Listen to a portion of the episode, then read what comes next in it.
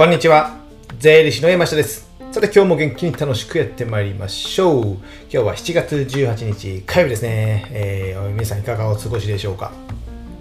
今日はあの連休明けだからですね、えー先日ね、海の日ということでですね、えーうちも海の日のちなんちなんで、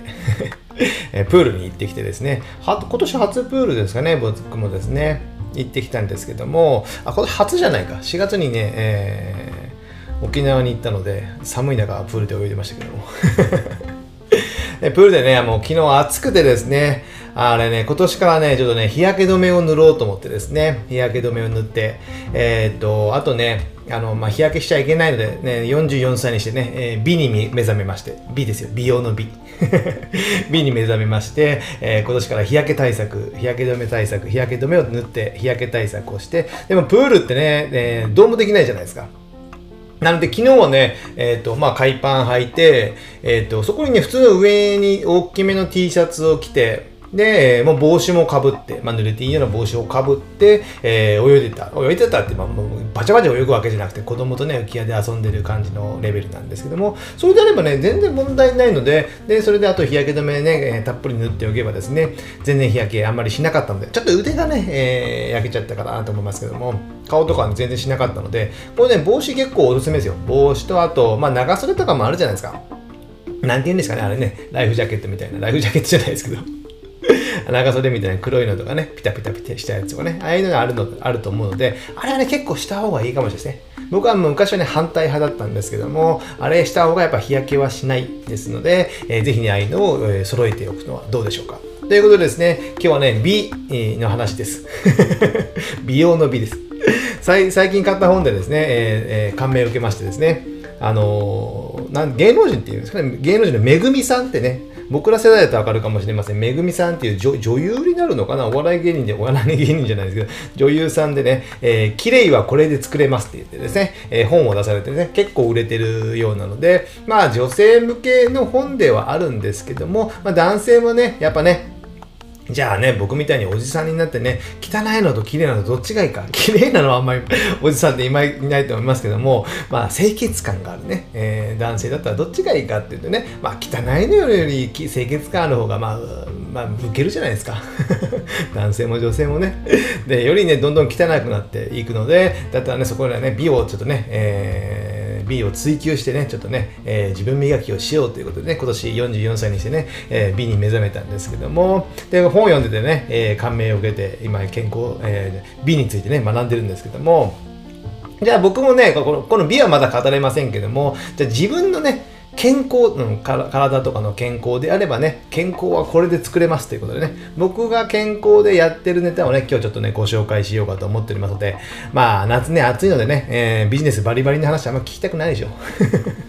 なので、今週の週初めはね、えー健康ネタでね、ちょっとお話ししたいなと思ってます。でね、えーまあ、いろいろあるんで、まあ、漏れてるものもあったりするんですけども、まあ、日々気をつけてたりすることっていうのをね、えー入れながら、で、えー健康診断はこんなん言ってますよ、みたいなね、のちょっとね、解説したいなと思っておりますので、皆さんのね、健康のためにね、何かご参考になればと思います。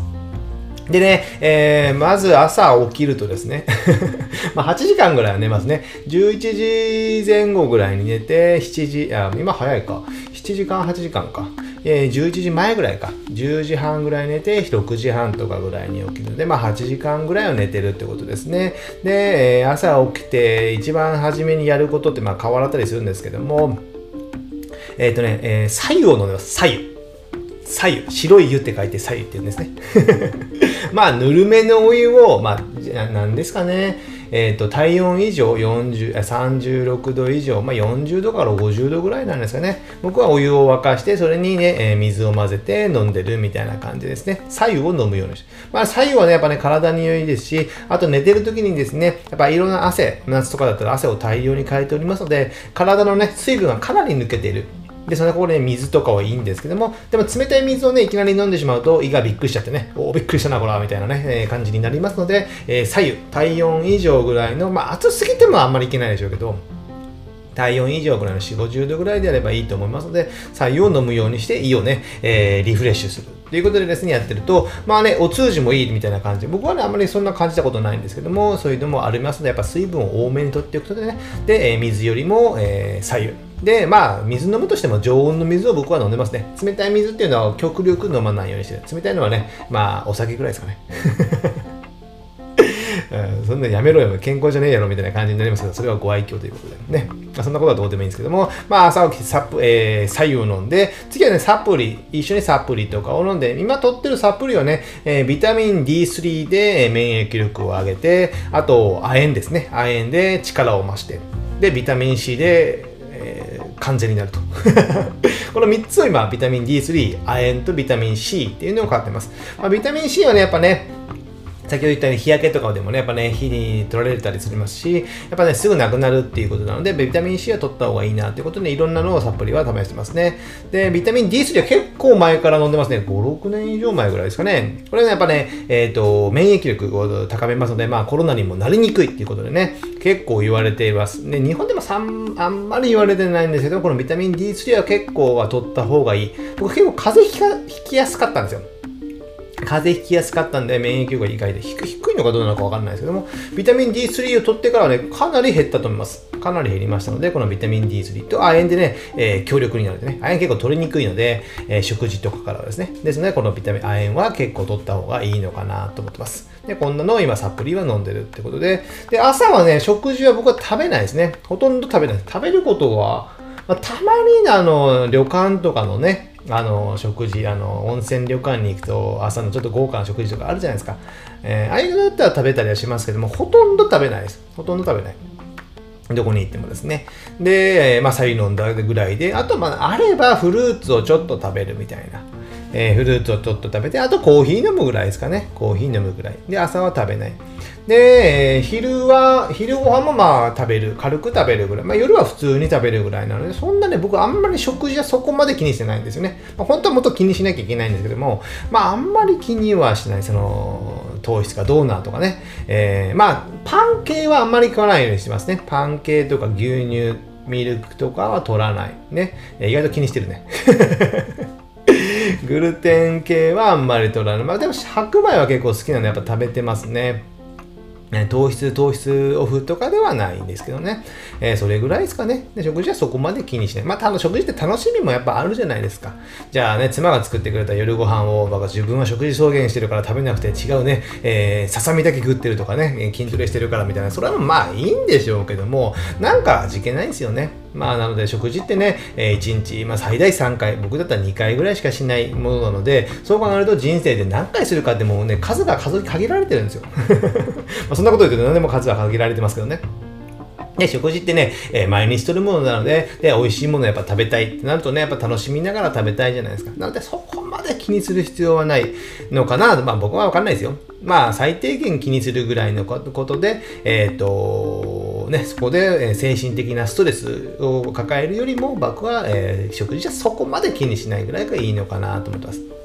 でね、えー、っとね、それぐらいで食事とか健康でやってるのはそれぐらい、あ、健康で朝やってるのはそれぐらいで、あとね、運動で言うとですね、まあ、日々散歩とか、まあ、歩くようにとか、階段使うようにね、僕の、ま、僕はマンションなんですけども、このマンションの、え、自宅まで、あの、階段を、エレベーター使わずに階段を歩く。例えば地下鉄とか、そういった電車に乗るときも、エスカレーターじゃなくて階段を使うとかですね。で、あと、あの、子供の送り迎えとかがあったりする場合は、できるだけ散歩というか歩いていくとかですね。そういったね、日々のちょっと運動を心がける。ちょっとしたことですよね。あと、なんか、なんかを待ってる時、電子レンジでチンする時とかね。1分待ってる時に、そこでストレッチの柔軟体操をする。例えば、つま先立ちを、えー、1分でもするとかね。あと、スロースクワットを1分するって言ったら、なかなかハードですよ。そういったものをちょこちょこ取り入れたりすることでってですね、えっ、ー、と、運動になって、あとね、まあ、大々的にやってるのというのは、もうキックボクシング週1回行ってるぐらいなんで、まあ、ほとんどやってないです。ジョギングも最近は行ってないですね。あんまり有酸素運動ばかりしすぎるのもね、えー、参加しますので、体がですね。なので、もうそれをキックボクシングをや週1回やってるぐらい。で、日々のその、えっ、ー、と、運動っていうかですね、行動によって、その時のね、えー、なんか、ちょっと負荷をかけるぐらいな感じで、僕はあんまりいいのかな。筋トレもやってない。本当は行きたいんですけどね、なかなか時間が取りにくいので、えー、もうちょっと今は、今そこまでそんな太るわけでもないからですね、じゃ筋肉バリバリになりたいかっていうと、まあ、そこまでする必要もないのかなと思いますけども、まあ筋肉でもないとですね、老化していくとね、筋肉は衰えていってますので、まあもうちょっとね、筋トレ系も取り入れた方がいいかなと今考えている次第でございます。で、運動は結構それぐらいです。日々の心がけっていうのがね、僕は大事なのかなと思ってます。あとね、夜はまあ歯磨きとかするじゃないですか。夜の歯磨きとかはね、えー、まあ糸ようじ使ったり、まあ糸ようじは毎回使いますね、夜はね。えー、あと、リステリンでうがいしたりとかね、えー、アパガードのいいちょっと歯磨き粉を買ったりとかですね。それぐらいですかね。まあそれはや、普通、普通やるじゃないですか。まあ糸ようじまでやらない人も多いので、まあ糸ようじは結構やった方がいいですよ。で、あとは、まあ定期的に3、4ヶ月に1回ね、歯医者に行って、PMTC って言ってね、パーフェクト、なんだったかなパーフェクトなんとか TC って、PMTC っていうのは、まあね、その歯医者さんによって言い方違うかもしれませんが、そういうのね、えっ、ー、と、自由診療でね、保険が効かない自由診療で、歯をね、えー、きれいに、えー、掃除、清掃してくれるみたいなので、3、4ヶ月ぐらいに1回行ってるので、ほとんど虫歯はない。久しぶりにな、なんかちょっと期間外でのね、この前ね、ちょっとね、歯石が結構詰まってるので、ちょっとここら辺をちょっと強めにやっておきますよ、みたいなね。がありましたけども、まあ、それをちょっと、ね、影響を受けて、もうちょっと、もうちょっとね、健康、あ、歯には気を使おうと思って、やっぱね、一時ね、ちょっと行く時間が空いたで、それだけでですね、その歯石が結構溜まってる。その歯石が溜まることによって、次ね、えー、虫歯になるってことになりますので、この辺ね、もやっぱね、歯っていうのはね、もう一生ね、生えてこないってことになりますので、えっ、ー、と、大事にしないと。で、歯っていうのはね、最初の方に言った食事を楽しむっていうのにね、関わってくるんですよ。まあ、なんかのね、けんえー、アンケートですね、80歳以上の方で、雑誌やったかな、ダイヤモンド社の雑誌かなんかでですね、80歳以上の方ね、えー、健康で公開したことランキングの第1位がね、歯を大事にしてなかったことって言われてるんですよ。歯を大事にしてなかったこと、80歳以上の方からですね、後悔したことランキングですよ。ということは、歯っていうのはやっぱね、えー、あの、食、先ほど言った食事を楽しむもの。で、80歳になってまでね、えっ、ー、と、健康に気を使って、まあいい、それもいいんですけども、なんかね、無理して健康に気を使って何もね、いいも、美味しいものを食べないってもったいないじゃないですか。もう死ぬんですよ。いずれね。えー、ですので、だったらね、やっぱね、健康なものも、ななんかね、お医者さんが以前言ってたのは、70歳以上過ぎたら、もうそんな食事にね、えー、まあ、気を使うのは大事なんですけども、無理して食事制限をして健康に気遣いすぎるっていうのはどうなのかな。それよりもね、自分が好きなもの、食べたいものをね、食事をすることによって精神的な豊かさを得る方がいいって言われてたんで、まあ、それはありだなと思うので、歯はね、歯がないと、やっぱ食事は楽しめない。やっぱ入れ歯だとね、えー、若干違うんですかね。そのため、食べ方とかね、えー、味し、味の染み方が違うのかわかりませんけども、それだとね、やっぱダメですので、まあ歯は大事にする。万が一の時はね、えー、インプラントとかもいろいろね、考えた方がいいのかなとは思いますね。なので歯は大事にしておいてください。意外とね、歯ってね、えー、痛くならないと何かしらしないみたいな感じになりますので、ここにね、手を抜くとちょっとね、もったいないのかなというか、あと、あとあとね、えー、後悔しきれてもしき尽くせない？なんていうかね 後悔っていうのはかなり大きくなります。ぜひね、歯は大事にしてください。あとね、えー、胃とか大腸の内視鏡カメラで僕はね、結構ね、えー、2、3年に1回ぐらいですかね、胃がんとか大腸がんっていうのが、まあね、えー、大、あの、がんのね、えー、男性とかで結構トップの方になってますので、えっ、ー、と、胃と大腸の内視鏡検査を入れることによって、そこでなんかしらポリープが見つかったとしてもね、僕も定期的に見つかってますよ。でもそれが良性であればいいですし、それをカットしておく、取っておき、切り落としておくことで、そのもう、がんのリスクって、まあ、ほぼほぼなくなるってことなんですよね。なので、これを定期的にやるだけで、えー、がん、胃や大腸のがんのリスクがもうほぼゼゼロっていうわけじゃないですけども、えー、ほぼなくなる可能性が高いですので、これをね、もう40過ぎ、まあ、胃がんとかはね、結構若い人もいたりするので、えっ、ー、と、早めにやってる、あとピロリ菌だけでも検査しておくとかですね、そういったものがありますので、まあ、35を過ぎたら、まあ、30代とかでもね、やった方が僕はいいと思います。一度やっといて、それってなかったらいいじゃないですか。ピロリ菌とかは一回検査するだけですよね。で、大腸も一度やっておいて、それでなかったら、そんなもそんな3年後、極端な話5年後でもいいと思うんですよ。そんないきなりね、ボンってできて、ボンって大きくなって、癌になるってわけじゃない。その3年、5年、10年となってね、えー、癌になる可能性が高いので、えー、まあ、最初入り口でやっておいたら、まあ、あとはね、えー、定期的にゆっくりやっていくぐらいでいいかな。そこで見つかったら、えー、ラッキー、ある意味ラッキーですよね。ある意味ラッキーだと思うので、まあ、この辺もね、やっぱね、早め早めにやっておいて、30代に入ったらね、あと自営業の方とかであればね、ぜひね、えー、そこは自分の体っていうのは資本になりますので、やっておいた方がいいのかなと思います。あとね、おすすめするの、毎回ね、僕おすすめするけど、誰もあんまり言ってくれないと思うんですけど、鼻のね、鼻の、鼻と喉のね、えー、っと、治療法でね、B スポット療法っていうのがあるんですよ。ABC の B ね、B スポット、スポットっていうのはまあ、カタカナでいいんですけど、療法、治療法っていうのがあってですね、鼻の上の方にね、上咽頭っていうところがあってね、咽頭ってなんかね、書きますよね。難しい感じをね。上咽頭というところがあって、ね、そこにね、えー、そこが炎症を起こしていると風邪がひきやすくなったり、インフルエンザやコロナになりやすい。そこにばい菌がくっつくと、えー、風邪の症状が出やすくなったりするっていうことになりますで、そこをね、えー、きれいにしておくこと、炎症をなくしておくことでね、鼻のえーとね、通りが良くなりますし普通は人間っていうのはあの呼吸はね、えー、鼻呼吸なんですけども口呼吸が多くて歯がねちょっとね黒くなったり黒ずみやすくなる。前歯とかね。方は結構ね、その口呼吸が多くなってるので、えー、その口呼吸が多くなると口からばい菌が入って喉にね、菌がついて風邪とかになりやすくなるっていうことになりますので、ぜひね、この鼻呼吸を取り戻すためにね、この B スポット療法というのはぜひぜひね、お勧めします。僕はね、3、4年ぐらい前かな、やってね、えっ、ー、と、かなり風邪ひくのがほとんどなくなりました。年に1回あるかもないかぐらいですね。ほとんどないかな。ほとんどない。そういうことにしていきましょう。えー、で、B スポット両方でね、まあ自費でちょっと高かったりする部分、1万ちょっとぐらいするのかな。でもね、これはね、かなりやる、えー、おすすめできる治療法ですね。こういったものをね、やっておくことでね、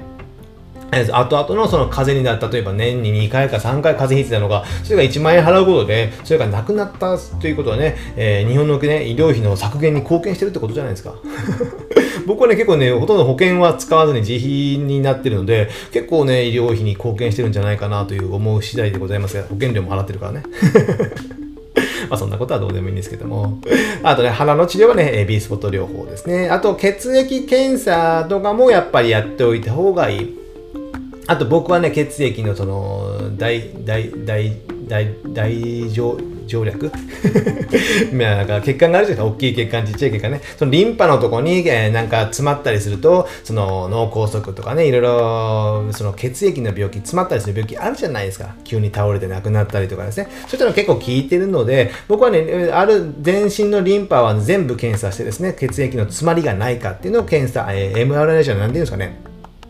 エコーか、エコー。エコーで検査してもらって、問題ないっていうことでなったので、まあ、あと、あと5年後ぐらい、これ前いつ検査したかな ?2 年前ぐらいに検査したので、まあ、あと3年後ぐらいにね、行って、またきちんとそのね、えリンパの血液がきちんとね、え詰まったりしてないかっていうのをね、検査しようかなと思ってます。こういったのね、結構やっとった方がいいですよ。やっぱね、えー、冬とかになると意外とね、そのね、脳梗塞とかいきなり倒れられたとかいうのね、若い方でもやっぱあるんですよ。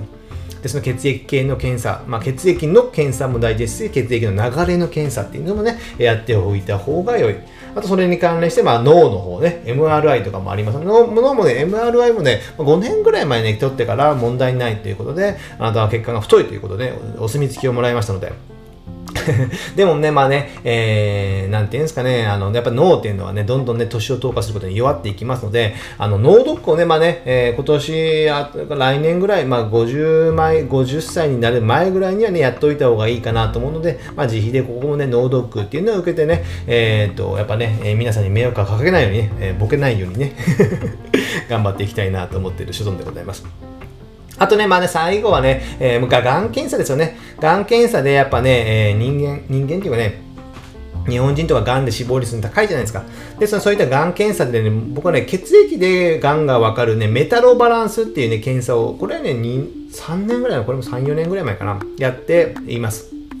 まあ、定期的に、まあ、そこまで定期的にやらなくてもいいんですけど、これね、えー、いろんなね、男性とか女性の癌のね、リスクが出て、ABC 判定とかで、えー、やってですね、リスクが高いのはこれですよ、みたいな感じでね、えー、出してくれるので、そういったのね、本当にそこがリスクが高ければ、そういったのの対処と、対処をする。なので、検査をして、えー、現状が分かって、それに対処する、みたいな感じになりますので、このメタロバランスはね、1万ちょっとぐらいかな、もう3年ぐらい前なんで忘れましたけども、そんぐらいでできる？そんなに高くない。2万円も全然しないから、1万円台、え前半ぐらいでできたと思いますので、こちら、全国の病院でね、提携してる病院でね、えー、できることになってますので、ぜひね、ちょっと検索してみられてください。ということでね、ちょっと長くなりましたけども、こんな感じですね、えー、健康はこれで作れますということでね、山下流健康法ということでね、何かしら皆さんの参考にしてですね、やっぱね、まあ僕はね、30代とか20代とか健康とかそんな気にしてなかったですよ。運動しようとかね。えっ、ー、と、もう起業してからですね、僕32で起業しましたけど、それからまあ走るようになったり、まあある程度健康にも気を使うようになったってことになるので、まあ若い時はね、わからないとも思いますので、ぜひね、えー、少しずつでも、なんかね、えー、取り入れながら、で、少しずつコツコツやっていく。やっぱね、まあ、コツコツ最低限やるってことですよ。まあ、その美も一緒でですね。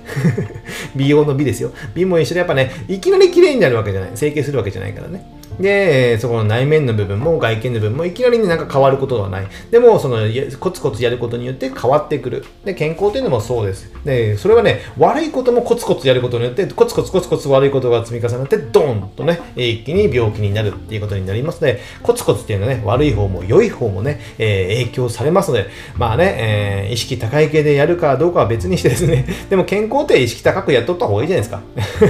どうせ人間死ぬんですけども、その健康寿命っていうのはね、長くくやっていきたい。ね、えー、ずっとね、50代からずっとね、病院に行く、えー、入院してて、100歳まで行きましたけど、50年、50年間健健康寿命なかったってことですね。それ生きててどうなのかってね、いう問題もありますよね。